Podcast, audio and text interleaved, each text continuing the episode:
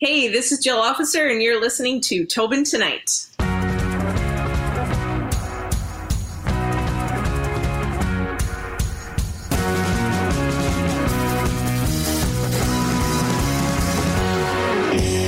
Let's hop right into things here, Jill. Uh, what drew you to curling more than any other sport? Because you were involved in a lot of different sports when you were younger, like your dad being a hockey coach, your mom a sports enthusiast. Obviously, they were putting you into like soccer, figure skating, uh, baton twirling. So, what made curling stand out for you? You know, that's a really good question that I've been asked a number of times, and I'm not sure that I have a great answer for it. As you mentioned, my dad was a hockey coach, very involved in, in hockey, and my mom uh, was a coordinator of a junior curling league. So I was always hanging around the hockey rink or the curling rink. But for whatever reason, I didn't end up on hockey skates. I ended up on figure skates, and I got all my badges there. And I, like you said, I did baton. I played soccer. My parents just put me in a whole bunch of different things, which I am a real believer of, and you know, loved that I got to experience all those different things. But for whatever reason, I just had maybe a little more natural ability for for curling or something. And I think with the curling too is like when I was younger, my mom put me into like bonspiels with my friends and so i got to hang out with my friends outside of school. And then even as i got into like you know 14 15 16 17 you know i was playing in like mixed bonspiels on the weekend and i got to hang out with my friends. So it was just i think a combination of a little bit of natural ability and just that i had friends who also curled and it kind of went from there. I understand that because listen if someone said brian you would love bowling when I was six or seven, I'd be saying, You're a liar. They tell me it's cool. I'd be like, Now I know you're lying. Um, because I remember back when I was a little bit younger, I was actually in basketball. I wasn't into hockey so much. I think I just started hockey. And we were in a basketball tournament, and I wasn't getting a lot of playing time. To be honest with you, I was probably getting like five minutes. But in bowling, we were having this like winter festival and we actually got to bowl with the Paralympics, and it was like a cross path. Uh, I believe it was like same time as our game, and I think it was like basketball semifinals, or we were hosting a tournament in our own gym. And I remember telling our coach, "Listen, I've got a chance here at bowling to bowl with some of the Paralympic bowlers, so I'm going to go to that." And I remember one guy on our team uh, in particular, a lot of them were kind of like, "What are you doing? Like, we're in basketball tournament. We got a chance at a gold medal, and you want us to go out and play bowling." And I was like, "Listen, Steven, you're getting 20 plus points in this game. I am warming the bench for you." Basically, when you come off, so I was like, "Yeah, I'm done. I'm going there." Uh, I still like participated in the basketball games after, but bowling just felt more up my exactly, alley. and it's kind of what your personal experience and passion is. And if you, you know, I I especially realized when I retired from curling how much of my community, my personal community, and how much of a community curling is. So it would be the same for you with bowling is that you probably developed a community and that was your connection to a community of people. And so that's where you're going to go is where you feel like you contribute, right? And that's how I felt. It was like I felt like I contributed and I felt like I had a connection to it. So I stayed there for a while. yeah, imagine if you went into like the police academy. That would be confusing, right? Hello officer officer. People still confuse like people still confuse my last name with me being in some type of law enforcement. I mean it could work in your favor in some cases. Now i know in this hour uh, or close to this hour as much time as we got uh, we're going to talk about your career and other interests but i got to ask you uh, you know being from manitoba uh, do you know a jennifer jones I kind of know her. Yeah, like you know, vaguely. Uh, we went to like a curling party years ago, and I've never heard of her or seen of her since. I'm, just, I'm just kidding. Uh, I believe you've been friends or so since the age of 15. Like I know people that long, but we're not even that close or have the success that you have. But that being said, have there ever been moments where you kind of had to either butt heads or like have a sitting out and be like, actually, I think we should do this shot no, I think we should go this way. And then you're like, oh, okay, well, you know, we both have our own input here. Of course. I mean, you know, that's part of being a team. And it wasn't just always between me and Jennifer, right? I spent a lot of time together with your teammates and with curling being such a small group of people, it you can't necessarily get away and they, you know it's not like a hockey team traveling together where it's like oh i don't want to hang out with those two people anymore. I'm going to go hang out with the i need a break from them. I'm going to go hang out with them. It's like we got four people that are together all the time right? So yeah and then we be you know you become like siblings. So of course you kind of butt heads here and there. But i also really believe that the differences that Jennifer and I had and the different sort of views and ends of the spectrum because in a lot of ways we're in a lot of ways we're similar and in a lot of ways we're quite opposite but i really feel like that was a contribution to the success that we ended up having was that we had those differing views and perspectives that opened each other's eyes to another way of looking at things whether it was a shot or whether it was about how we should plan our season or anything right? So I, I think that that was a big part of our success was because of that and listen, you've been very successful, like the Olympics in 2014, six Scotties, two Worlds. I believe from 2005 to 2018. Obviously, you know we're going to cross off the Olympic year. Uh, you only missed getting a gold, silver, or bronze in the Scotties once. Like I said, we're knocking off the Olympic year. Uh, you go undefeated at the Olympics, undefeated at the 2018 Worlds, and some people would say, well, duh, you should. You're pro athletes. But like, listen, as someone like like a keyboard warrior would do, they talk a lot, but then when it comes to doing it, then they realize how hard it is. It's not easy. And to those who think it is, go out and try it. I mean, even Brad Gushue, keep a Newfoundland reference here, and Kerri Einarson both successful on their own teams. They struggled in the doubles, but like they were down at 0-3 at one point, but they fought back to make the tournament interesting. But like even though they had individual success, it doesn't always translate into I guess double success or group success. Like in their own groups maybe, but when you're trying to combine people, you don't know how that's going to turn out. So obviously like when you look back at that, uh, you got to think like, wow, we went undefeated twice at one point. Like that's got to be kind of cool.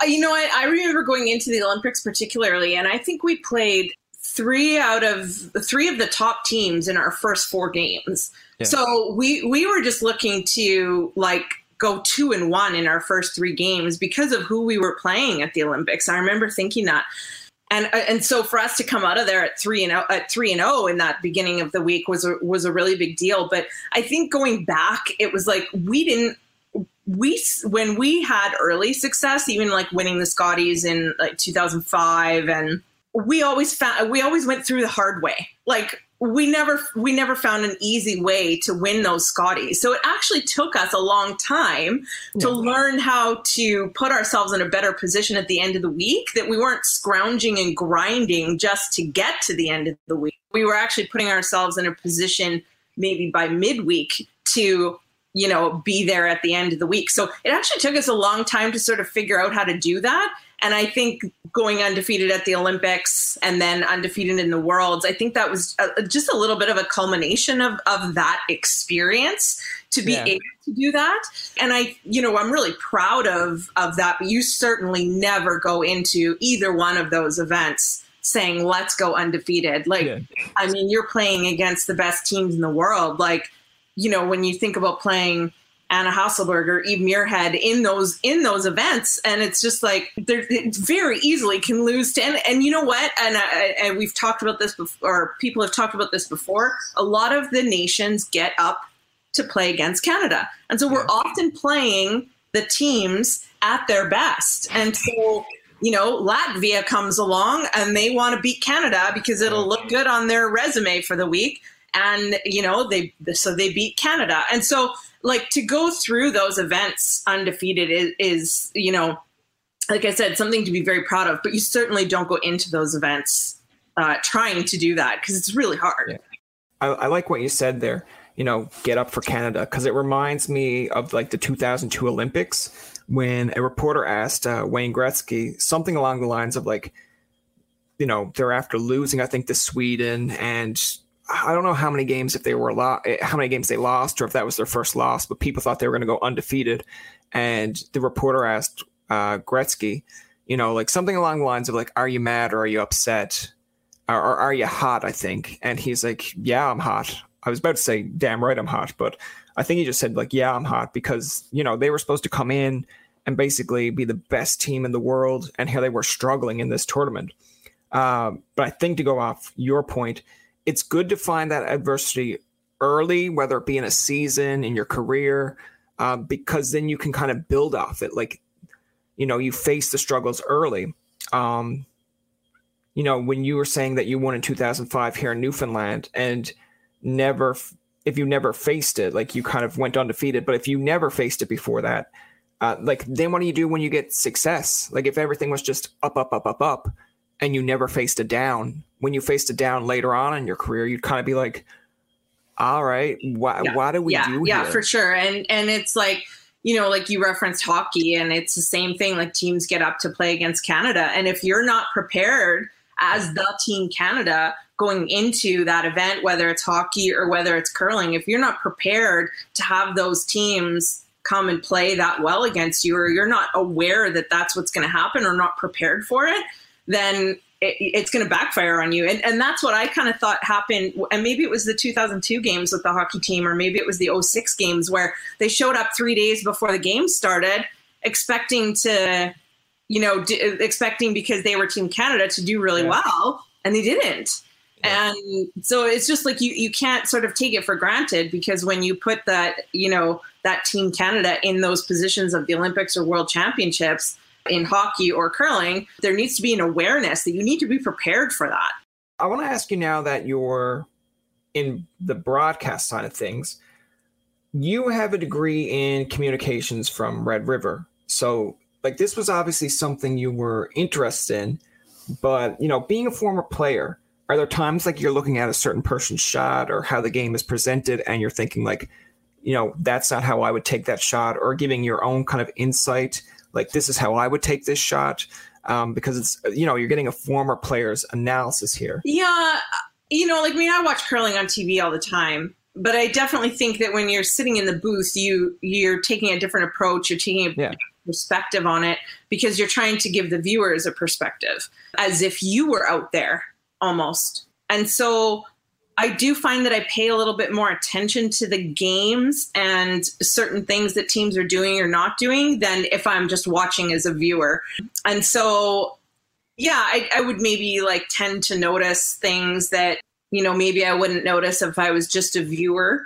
Uh, or not just a viewer, but if I was just watching, if I was watching as a fan, and then when you're bantering back and forth with the people in the booth too, then you know there's different conversation going on that maybe you wouldn't have if you were just watching as a fan. So it's a little bit different perspective and it's not uh you know it, it's taken some time to adjust to it. Like as much as you think oh great i get to sit in a booth and talk curling oh suddenly you're part of you're part of a different kind of team that has its own dynamics and trying not to speak over one another trying not to just repeat what someone else has said trying to pay attention to different aspects of what's going on in the ice so that you can analyze it and speak about it. So it's not, it's, you know, there's a bit of a transition period there trying to, and, you know, like I haven't perfected it by any means. You know, I enjoy it, but it, it, it's got its own challenges. Yeah, like I know for myself, like I really thought once I graduated from sports journalism, communications, did radio broadcasting, I would be in broadcasting doing play by play or hosting. Like I I love that. Like I have the background, but uh, networks tend to hire like ex players. Uh, I guess for like the name value, but I still think you can get the best of both worlds if you hire a combo like a person knowing the sport, being in situations, you know, play the sport, yes, because then you can kind of analyze the player's mindset. But then someone who knows how to present it on TV, like, you know, kind of like the history a little bit of the sport or the background, because obviously they're interested in it, so they've studied it or looked up the whole history of it. Because I guess as a player, you wouldn't know, like, oh, well, this is what happened back in 2015 or this is a similar shot to this person has faced because you probably were too busy focused on playing the game. Yeah, and that yeah, that's definitely something that I've thought about or noticed is just because I do have a journalism background and I did yeah. work on TV for a period of time. I I think that sometimes you know the the play by play will always have all the correct data, right? the color they can kind of get away with stuff, right? Yeah. They can kind of say things that maybe aren't 100% true or they might pronounce the name not the person's name not quite correctly and it's and it doesn't seem like a big deal to them necessarily but for me it was like it was if you didn't have someone's name pronounced correctly or or spelled correctly it was automatic fail right? Yeah. so you know there's just things like that where i came in with that background knowledge that maybe wasn't as prominent for some people not just in the booth but uh, like in general you know? And so i think it's good to have that background as well. Otherwise it's probably a pretty steep learning curve so like when did you realize you had a passion or interest for broadcasting was it before during or like after your curling career I guess it was always kind of there because I I graduated my journalism program like 20 years ago. so I worked in TV for a few years, and, and, then we won the Scotties in 2005, and it was just too hard to sort of juggle full time. So I did some freelance work on and off for a while. So I, I always kind of had that as a backup right? Yeah. so when i knew that my my career was coming to an end and i was going to step away or at least take a break. You know i made some connections with uh, people at networks and and stuff thinking that that was potentially something that i wanted to do. And then you know i started doing it and while i do enjoy it and i you know i would love to continue to do it for a period of time it's not necessarily something that i see myself doing for the next 15 years right? Which is why I actually have gone back to university. I'm taking kinesiology because I need to get a kinesiology degree in order to do uh, a master's in mental performance for sport. So that's oh. that's sort of where I'm headed. But in the meantime, I love doing the the CBC work. It gives me a chance to watch curling with a really close eye and uh, to keep track of what's happening, what's changing in the game, and you know what's happening with sweeping and sweeping techniques and things like that. So i love being around the game. I love sitting in the booth and talking about curling. I just don't see myself doing it for the next 15 or 20 years which is why i've made this other plan to do some mental performance. So i'd love to be able to continue to do some of the commentary you know in the next five years or so and then see where it goes. So, like, what can you do with that? Like, is there subdivisions of interest? I know I like have some friends at mon so Memorial University down here in Newfoundland, uh, that did, I believe, sort of what you were doing, maybe a little bit different. But I never really dived further into the conversation than just the surface. So, if you don't mind, like what other areas or what exactly are you doing per se? There's certainly different aspects that you can focus on within and i'm only going into my second year so i haven't really narrowed yeah. my focus too much at this, this point this is your rookie. This is like your sophomore year. Yeah yeah. So uh, the, you know there's there's you could take the athletic therapy avenue where you would be an athletic therapist or or or go on to pursue physiotherapy. Uh, there's more of the physical education, like being a phys ed teacher sort of avenue. I'm just sort of looking to get my general kinesiology degree at this point, but I, I'm certainly maybe focusing some of my classes more on psychology any sort of classes that might contribute to me being able to provide or become a mental performance consultant.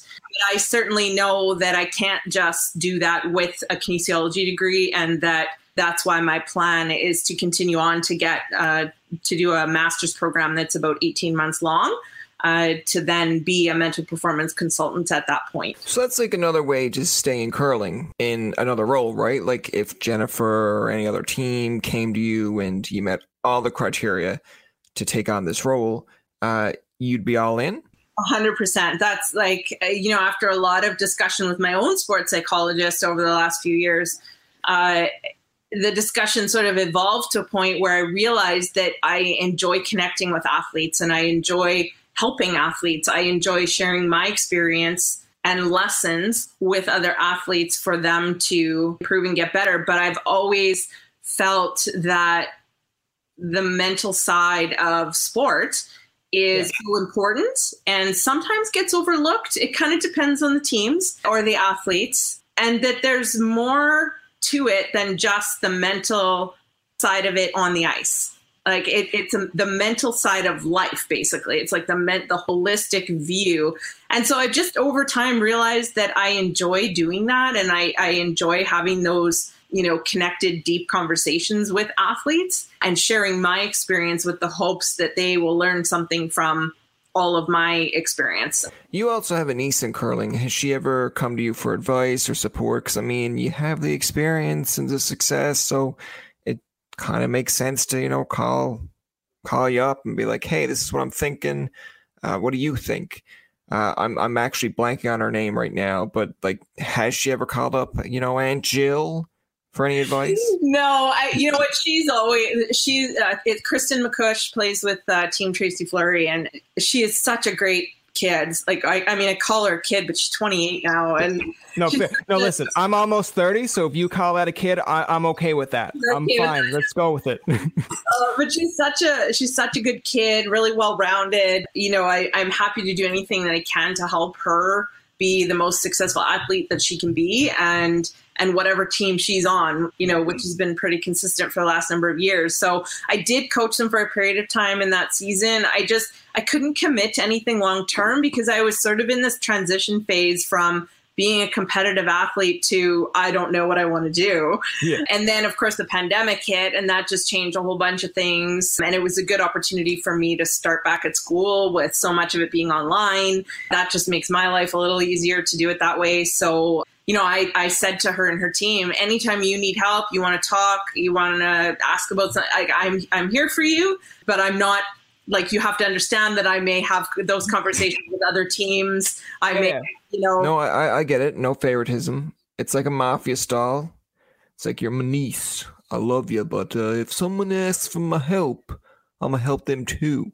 I gotta look out for myself. it's like it's like it's like wait, you're not you're not loyal to the family. It's like listen, never said I was loyal to the family. I'll give you some help. I'll give you some help. Like, I make it make it sound so like I'm uh, you know, oh whatever to my needs, but but I mean in all in all honesty, like it's it's just that um, my long term goals didn't necessarily start to fit with me being able to uh, to have any sort of full commitment to them at this yeah. at this time. So I just said like I'll I'll happily come out and work with you on the ice. Like you want me to come hold the broom, like whatever I can whatever I can help you with. But yeah. you know, like just understand that I'm also you know trying to do some consultation work with other teams through like next gen program or whatever so you know and that's fine she does still you know we talk about curling and yeah and things like I like that. I like that metaphor because I can just imagine if you just said like if I don't know, just say if you had like when Sidney Crosby has a kid and like you've got Sidney Crosby in the room and like just say he's like 17 or 16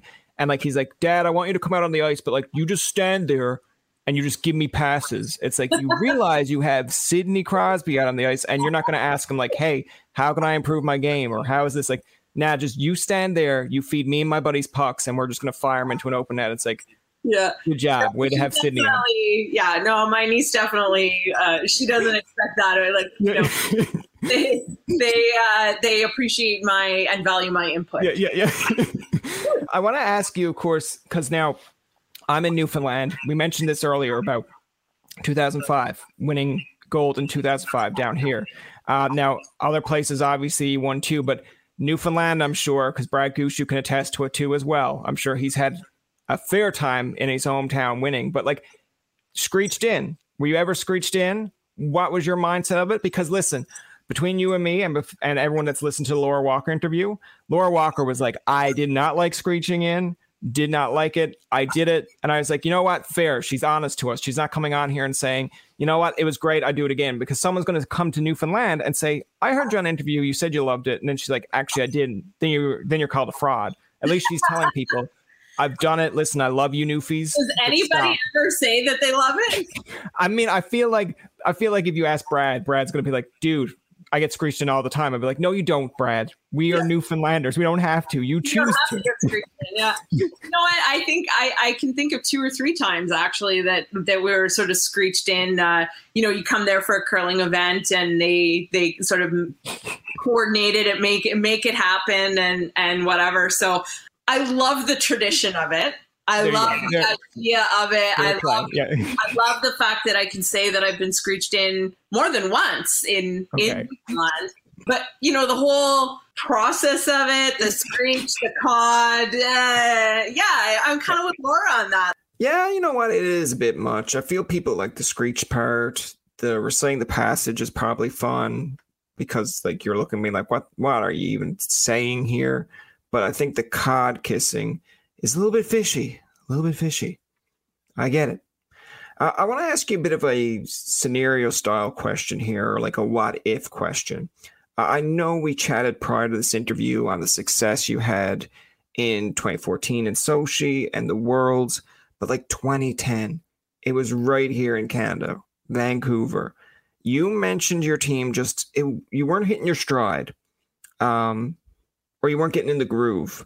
But say like 2014 hasn't happened yet. Uh, it's 2010. Like, how bummed were you that you didn't get to rep Canada at home? Yeah, I remember feeling quite devastated. Actually, it was a tough one to swallow because it was our it was our second time playing in the Olympic trials. With it being in Vancouver, it was such a huge opportunity, and we it was our, also our second time being a favorite. Well, the first trials in 2005, we had just won the Scotties, and then in the trials in 2009, we were two time defending Scotties champs and we had won the Worlds in 2008. So we were favorites going in. And both of those Olympic trials, I don't even know if we had a sniff of the playoffs by midweek. Like it just was not, it just didn't happen. It wasn't meant to be or something. I don't know. So I remember after Vancouver, particularly, that I don't know, it was just really tough to swallow, I think, because I just didn't know where we were at. I didn't know where I was at in terms of how much longer I was going to continue to play. Like I, there was just a lot of question in my mind, so I just I just didn't like it. So it was really hard to take at the time. And then ultimately, we decided to make a team change, and I felt that you know I owed it to myself to continue to play at that time to see if things were different, if things were better, or if things changed or whatever and obviously we went on to to win the Olympics in in 2014 so it worked out yeah yeah it's interesting though how history can be because Vancouver you got Crosby's Olympic goal Paul Martin wins it for the men's curling yeah. uh, but yeah. it's like you know it's really interesting because now Cheryl Bernard came in I think she had silver but like her quote obviously gets a lot of recognition because I think Laura Walker actually mentioned it in hers is like one of her biggest inspirations was Cheryl Bernard, and she almost had the chance to work with Cheryl, but then the pandemic happened. So mm-hmm. thank you, pandemic. But it's like her quote was almost like, "I didn't lose gold, I won silver," and that's the way she took it. I'm like, you can spin that as a PR stunt, as more or less saying, like, listen, like. It's funny because like you don't want to go out there saying like crap I lost gold but got silver like her approach is more or less you're not granted silver you earned it and you won that silver like anyone out there listening to this right now in the future, whenever, might say like, yeah, okay, Cheryl, uh, but she has a point. Like you know, you're you're devastated in the moment, but years later, you're back. Uh, you, you look back and you say, "Look at what we walked away with here in the Olympics. We have an Olympic silver." I know I got like bowling trophies when I was ten. I was probably pissed we were second best. But now I look back and I'm like, you know what? Like we were second best, and this plaque is nice to have years later. You know what? Like. The, the, you know, I think uh, was wasn't Cheryl's book called The Silver Lining or something, right? Yeah. And I, I actually haven't read that book, but you know, one of the medals that I'm most proud of for us is the silver medal we won at the World Championships in 2015. And part of the reason for that was that that was only a year after we won the Olympics. And it's really hard to play at a high level of anything after the Olympics. And you see a lot of athletes actually take time off, and depending on the sport that they're in. In curling, we can't really get away with that, unfortunately. But you see someone like, you know, Tessa Virtue and Scott Moir, they took like two years off after the Sochi Games before they came back, right? I know there was a couple of losers that did the same. There was, you know, and so in curling, unfortunately, it's just not an opportunity to to do that, and that we're kind of right back into it. But we literally had six months of just all this wonderful stuff like appearances, doing this, doing that. People wanted us here and wanted us there and all this stuff. And then we right back into curling season, traveling on the tour, et cetera, et cetera. Like, so sometimes I look back at that and think, how did we even win the Scotties that year, and then go on to win the the or to uh, go to the Worlds? And you know, we didn't play superb in the gold medal game, but we came on strong at the end and really put some pressure on Switzerland and Alina Pätz had to make a draw to button a button to win the world championships in the end, right? Like, but the fact that we did that a year after the Olympics, after like how busy we were and all this stuff, like to me, that's mind boggling. Yeah. Like, I don't know. I actually don't have, I don't know if I've ever had that conversation with my team, but yeah. I was just, you know, when I look at that now, I'm like, wow, like we were disappointed in the moment, but a year after the Olympics, after everything that happens when you are an Olympic champion, I was like, I, I actually not sure how we did that. yeah, it's interesting you say that because like people make a big deal in hockey, basketball, football, whatever, when a team goes like back to back or comes back like to try to defend their title. Now, I'm not a big stats guy, but let's pretend I am. I believe from like 2005 to 2018, uh, minus the Olympics, you medaled every year beside 2014 Sochi Olympics and 2017. You've got six gold, three silver, three bronze. Basically, you got hardware for over a decade. You could tell that to somebody, and they would say, "I'm not. I don't believe you. You're basically telling me from that point for this long stretch, I'm going to come home with a medal, whether it's gold, silver, or bronze." They're like, "No, you're ridiculous," but you did, and I think that's crazy because I like though, like again, you have the Bergeron Taves in the background, but I expected a little bit more of like, this is my whole rack of gold, silver. These are all the trophies, and I'd be like, those are all like, in around the corner. Actually, they're all they're all in my closet. I'm a very humble person. Like, yeah. uh, to put up. No, like that's that's crazy to me because of course you make a big deal of it, but I'm not the only one to think that because I believe TSN put you on a poll in 2019 or put out a poll sorry in 2019 and you were voted the greatest female Canadian second say that three times fast and sixth greatest in Canadian curling history. That's male and female. Airbud the dog was also included. Uh, he wasn't happy with his ranking. But like those those obviously looking at all those accomplishments even with your Scotties there's only three three that have six titles. Two are named Jones, Jennifer yeah. and Colleen, and then we have yourself. I feel like you should add Jones to the end. Yeah, the officer and the Joneses. Yeah, there you go. I feel like that should be like uh, if you ever come up with a podcast, that's what you should do. Just have Jennifer on, Colleen, and be like officer and the Joneses, and people are like, I feel like that's a movie, and they're like, No, you're thinking officer and a gentleman. yeah, but no, I mean that's that's crazy. I, I actually thought of it too because I want to ask you that because from the media standpoint, like if you were still somewhat involved in media or wanted to get involved in media, do you ever think about doing stuff like that, like a podcast, or do you think like, whoa, listen, I've got my hands full? Yeah, I mean, I think at this point I've got my hands full. Uh, I might, I, you know, it, it, crossed my mind a couple of years ago, maybe. Um, but I, I, you know, I don't, I don't know. It was just nothing I ever like was super serious about. Oh, I had some ideas ready. I had like on the rocks, throwing stones, where you talk smack on other curlers, and they're like, uh, "I thought we were friends. I thought she was supposed to be nice." It's like, buddy, the podcast is called Throwing Stones. Like, come on, yeah. what do you think was going to happen? but no, I mean that's all. I I just thought it was interesting because yeah, you see a lot of people now get into the podcast side of things and into the media, but I don't know. Now I could be dead wrong on this, but I know sometimes when I'm on Twitter, you'll see someone always tweet out about curling, like, you know, this is what you expect. But I would be interested if you had like a former curler, uh, like yourself, Jennifer Jones, Kerri when she's done, Laura, whatever. But like to get more insight. Like you don't actually have to talk about curling the whole time, but like your experiences. Like I know you have books for that as well, but we're in the mindset where people are not really sitting down reading books. Like I would rather hear your story in your own voice.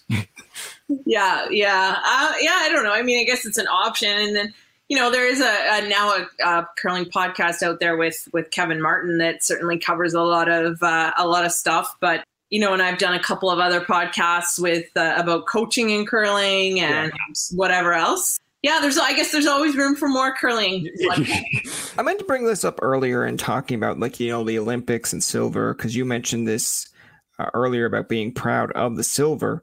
I remember back in 2006 watching Brad Gushue win in Torino, and I thought it was like super cool as a Newfoundlander and thinking like, oh yeah, he'll be back again. But like you forget that the team he had was relatively young and now he's like fighting for like this other chance to go back but like it's a different perspective as he's older because like now he has kids he wants them there so they get the experience i guess to see him play and you know just appreciate it more i guess now that you're like a little bit older you've been there and then you're like during that time when you're younger you're probably like oh yeah we'll be back but then as years go on, you haven't been back. You're kind of like, oh my God, like if I ever get this chance again, I'm really gonna soak it in. Well, yeah, and like like Brad said, they were fairly young when they went, uh, which most athletes are. But uh, like in in most sports, but in curling, you usually see you know uh, some of the older athletes. So I was what like that was what seven years ago. So I was like 38, 39 years old, right? Like yeah, for them going at that age, and I mean, I guess for a lot of younger athletes, it would certainly be a bit of a different perspective, I think, than going because Jennifer and I had already had uh, kids, like babies. Like Isabella was one, and my daughter was two when we went to the Olympics. So, you know, you have a little bit different perspective, and we we were trying, trying, trying, and we got there. Whereas those guys, it's like they got there, and yeah. then now they've been trying, trying, trying. So you know, it's uh, it's just different uh, experience, and and I'm sure they would have a different perspective on it if they got a chance to go back. It's interesting because like you learn some things on the fly here as well. Like I remember when Kerri and Brad were in the mixed doubles and they were qualifying Canada, like or they qualified Canada because they won, and that gave Canada the right to then go to the Olympics for curling. And uh, myself and many others on Twitter. You can go look it back and track it and see. But we were wishing Kerri and Brad like, oh, best of luck, like congratulations. And then they had to come out and they basically said, listen, we qualified Canada. Like we're not representing Canada. We could if we win a tournament that allows us to. But I think Kerri and Brad kind of want to do it their own way. Like Brad represent Team Canada for men's, Kerri for women, but you know, worst case scenario, they do go to mixed doubles, but like they still have to go through that whole process. And I was like, what? I was like, but you you got us there. You should be representing Canada. like, what's going on here? Yeah, well, I mean, really, that's what happened last time in the 2018 games because um, you know Reid Carruthers and Joanne Courtney qualified Canada for for the Olympics as a nation, but yeah. then did not. Well, actually, I ended up playing with Reid in the uh, Olympic trials, but it was uh, Kaitlyn Lawes and John Morris that ended up going on and winning the gold medal. But if it wasn't for Reid and Joanne qualifying the nation, yeah, Canada as a nation, they wouldn't have won the gold medal. So yeah, it's it's interesting, but that that's how it works. And it's just that in Canada we have such depth that we end up playing off for those things, whereas yeah. in most other countries they, you know, maybe have a small playoff, but like they don't have the same depth, or yeah, their yeah. get appointed like you know, like Team Hasselborg, they already know they're going to the Olympics. Team Tirinzoni from Switzerland, they already know they're going to the Olympics. Like, you know, yeah. so it's different in Canada because because of our depth. Yeah, and that's why people want to beat Canada. That's why they they get up for Canada. They're like, we know you have depth, so this is your best of the best. So we're going to show you that this is our best. Right. So, uh, I I do think another thing that I want to mention that I thought was interesting there was, you know, now when you had the bubble of doing curling uh, like last year with the pandemic. I thought it was a, kind of a really eye opening experience. Now, I know you weren't curling in it, but you mentioned curling being a small community, and I think it came down to Rachel Homan versus Kerri Einarson in like two different events. Each walked away with the finals win and championship. Uh, you have, you know, Laura and Liam, they're rooting for Rachel. but it's kind of interesting because it's like, yeah, we're in a bubble, and then Carrie wins one, Rachel wins one. It's like everyone walks away with something here. Um, but I thought it was really cool because I believe Kerri said in her interview that Laura had reached out saying, "Listen, if you need anything, um, you know, someone to talk to, someone to bounce things off, or just like some kind of support, like I'm here for that. I'm here for you." And I think it's interesting because again, she's on Rachel Homan's side, hoping that Rachel wins but at the same point, she's reaching out to Kerri more or less saying, yeah, if you need help with anything. And it goes to show you that, yes, there's competitiveness in sports, but there's also this human element or community side, like you were saying, because at the end of the day, like you're a person with emotions and feelings. You're away from family, friends. Like people don't know what's going on beside behind closed doors here. And I thought that was like a really cool um, thing because you know people don't want to be alone and to know that someone's out there saying listen you're not. Like i'm here for you. No we're competitive. No technically we're on enemy lines here. Uh, but it's just a sport. At the end of the day we're people. But like did you have these kind of feelings in the bubble of like separation? Yeah you know and i think i think it kind of depended on the person as to how uh, well or not well they were able to manage the bubble yeah. situation. I was in the bubble for uh, World Curling Television, so I was on the broadcast side. So there was there was sort of like uh, the athlete bubble, and then there was like the broadcast bubble. And the second time that I went, when I went to cover the Women's World Championships, there was a positive case that somehow got into our side of the bubble. So they had to shut us down for a period of time until they knew that it hadn't spread very far. Yeah. Uh, so we were actually stuck in our hotel rooms for almost six days. And I found that really difficult actually, because I think one of my biggest concerns was what if I test positive? Yeah. One, how will I end up feeling, etc. But two, not only that, then I'm stuck in Calgary for another two weeks, isolated in my hotel room, and I can't go home to my family, right? So uh, from a mental standpoint, you know, I can see how it was really tough for for a lot of people, and then some people probably managed it better than others. So I think it, it, it the bubble was fine for me as long as I could get out of my room. Yeah, yeah. So we were able to do laps around our hotel room and stuff. The hardest part was just that when we got stuck in our room for six days, that was then I was like, that was the really hard part. So yeah. um, it's it was nice. It's nice to see that uh, the athletes were supporting each other and you know being able to uh, you know have that similar experience because not a lot of other people that would have had that bubble experience, right? So it was nice to see that they were supporting each other. Yeah, because I think it's like an interesting dynamic because you you do have different people coming from different backgrounds in a bubble. Like some people have family that they're going to be able to Skype and communicate with. I believe in Laura's case, and it's like there's no shade thrown here at uh, at her for this, but she was allowed to bring in Liam and her husband, who's also a curler, and that's something um, that kind of keeps you content. I think she said they just watched a lot of Netflix. She did some reading. She kept up with some other work that she had to do as well. But like for those not with um, partners or families, I think it's nice that others could relate to that or reach out because honestly, sometimes like a FaceTime or call is all someone really needs to not feel like they are in a bubble, um, pun intended, but like both literally and figuratively alone in a bubble. I know I FaceTime with friends in Ottawa to, you know, just keep up with them and check in. And I know we're the generation that doesn't really text, doesn't like calls. We're a little bit like, hey, why are you calling me? I don't know that. Like, just text me. And if you can't text me, then why are you bothering me? But sometimes it's nice to, you know, just check in with people, get out of that little bit of a comfort zone, get outside that bubble a little bit because other people might need the interaction. Like, you know, and I think for some of them they do. They try their best to like, you know, do a FaceTime or Skype, which is good for them, but it's just a small little thing where I hope I come from a broadcast background, so I'm kind of used to being around a camera. So it's nothing to me. It's like I can get up and someone like, you look like shit today. I'm like, all right, where's the camera? Like, let's look like shit together. yeah, like like I said before, it's a community, right? And yeah.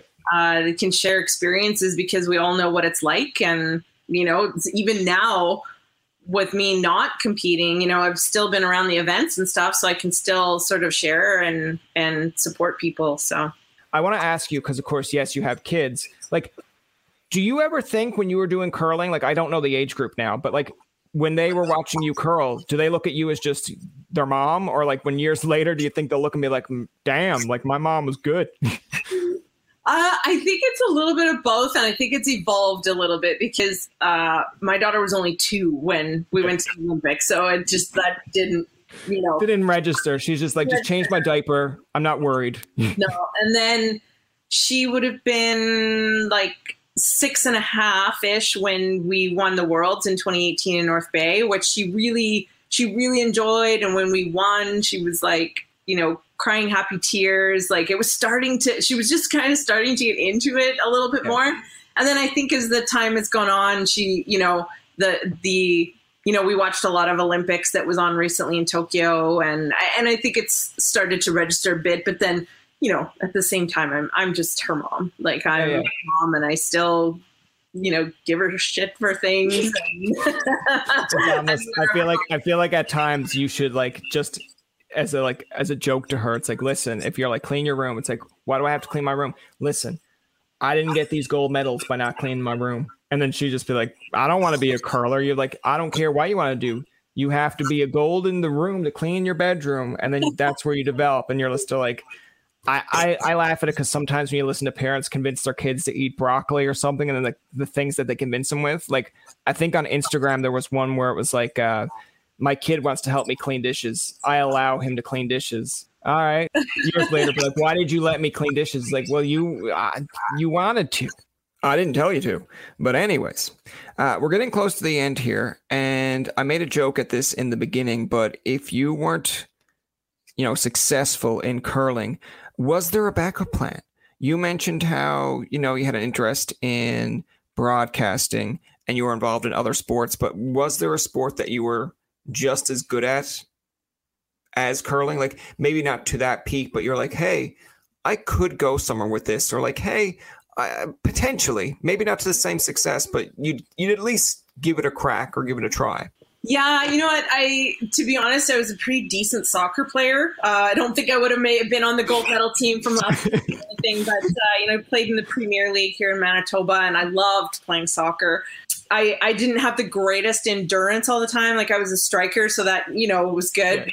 But uh, you know, I might have maybe you know continued to play soccer for a little longer than I did. I ended up not playing it because I you know sprained both my ankles and whatever else, and it was I didn't want it to impact curling, which I could see me going yeah. places with. So uh, but you know, in terms of any sort of other career, I probably would have gone further into broadcasting because that at the time when I was younger, that's kind of what I wanted to do was work in broadcasting and and maybe sports broadcasting. So I might have I might have gone a little more down that because I knew I knew early on that the news side of broadcasting was not my thing. I you know I feel you. I feel you on that one. Court trials, and it just wasn't. I was like, nope, nope. This yeah. I'm too sensitive for this. So I, I, feel you. I was going. I went to communications, and I came out of that thing. I want to be in PR or broadcasting, but my parents are like, you want to be like a Peter Mansbridge or a Paul Hunter. I'm like, good for them, but it's it's just not for me, right? Uh, Jill, someone had asked this on Twitter, and I think it's a really good question. So I'm just going to ask it because I'm going to take credit for this person's question. But anyway, here it is have there been moments in your career where you're kind of like uh like you've had lows and how did you bounce back from those lows? Yeah um you know going back to losing the trials for vancouver right? Yeah. um you know that was a low. You know there was a couple of scotties in there where we lost finals or you know worlds where it was like we were trying to get into the medals and didn't and then didn't even win the bronze medal yeah so so yeah there you know there certainly was lows and i think getting over it for me was always about actually processing it like dealing with it and taking the time to to deal with it. Not just kind of sloughing it off and you know moving on type thing. It was like okay what what happened and you know what is it you know what do i need to sort of process here so that i can park it and put it behind me and and then move on and take those lessons forward. So that was part of the learning process though too That's a good answer. Uh, let's take one more. This one's from Facebook. Uh, this person asked, "What are some of your interests or hobbies or things that you like after curling?" It feels like this is like a documentary. It's like after curling. No. Well, you know, spending time with my family. We have a seasonal campsite, so we spend a lot of time outdoors there. Um, fishing in the summertime, uh, being with friends when I can, which has been a little sporadic over the last year and a half, and yeah, doing some reading. I love reading memoirs or autobiographies of athletes. Um, that's kind of about it, I guess.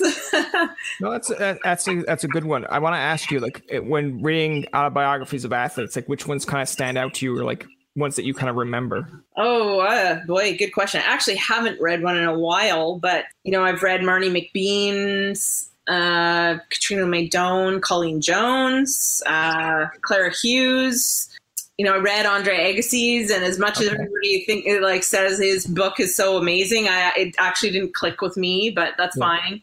Yeah, the, and I mean, you know, then I read like Elton John's, right? Like, oh yeah, you know that that was a good one. The guy's lucky to be alive with all the drugs he did.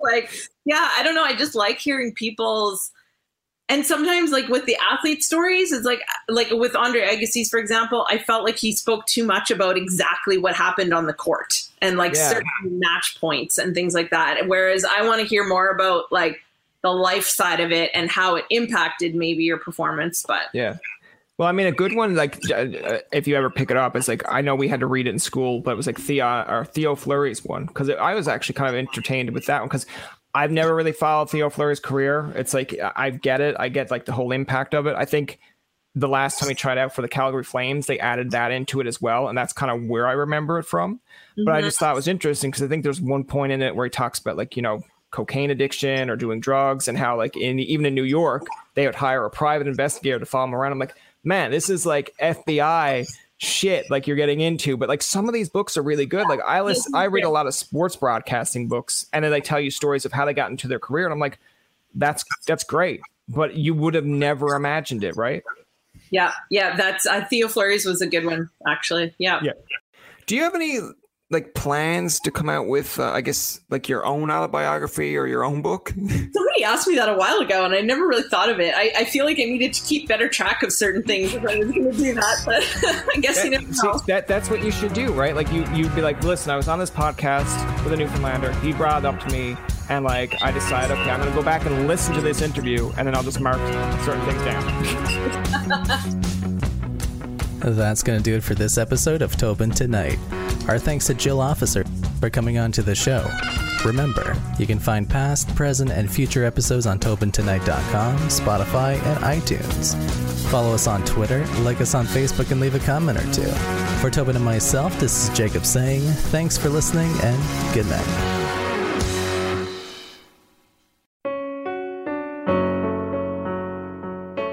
Hey, listeners, I'm Christy. And I'm Melissa. And this is Buried Motives, where we dig deep into the details of some of the most gruesome dirtbag murderers.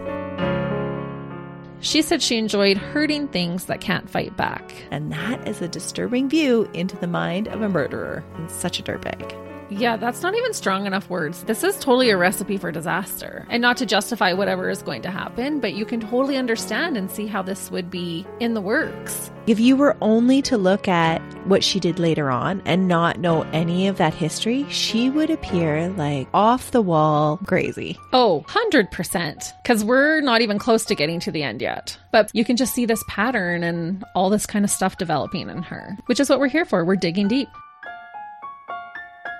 Join us each Thursday as we unearth the dirt bags that live among us and the motives buried there. Hope you join us as we exhume the truth.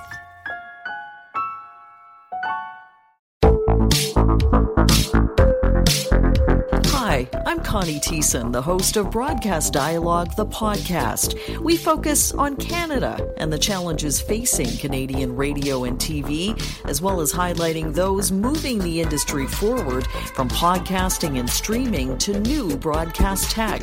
Check us out at broadcastdialogue.com or your favorite podcast app. Another Sound Off Media Company podcast.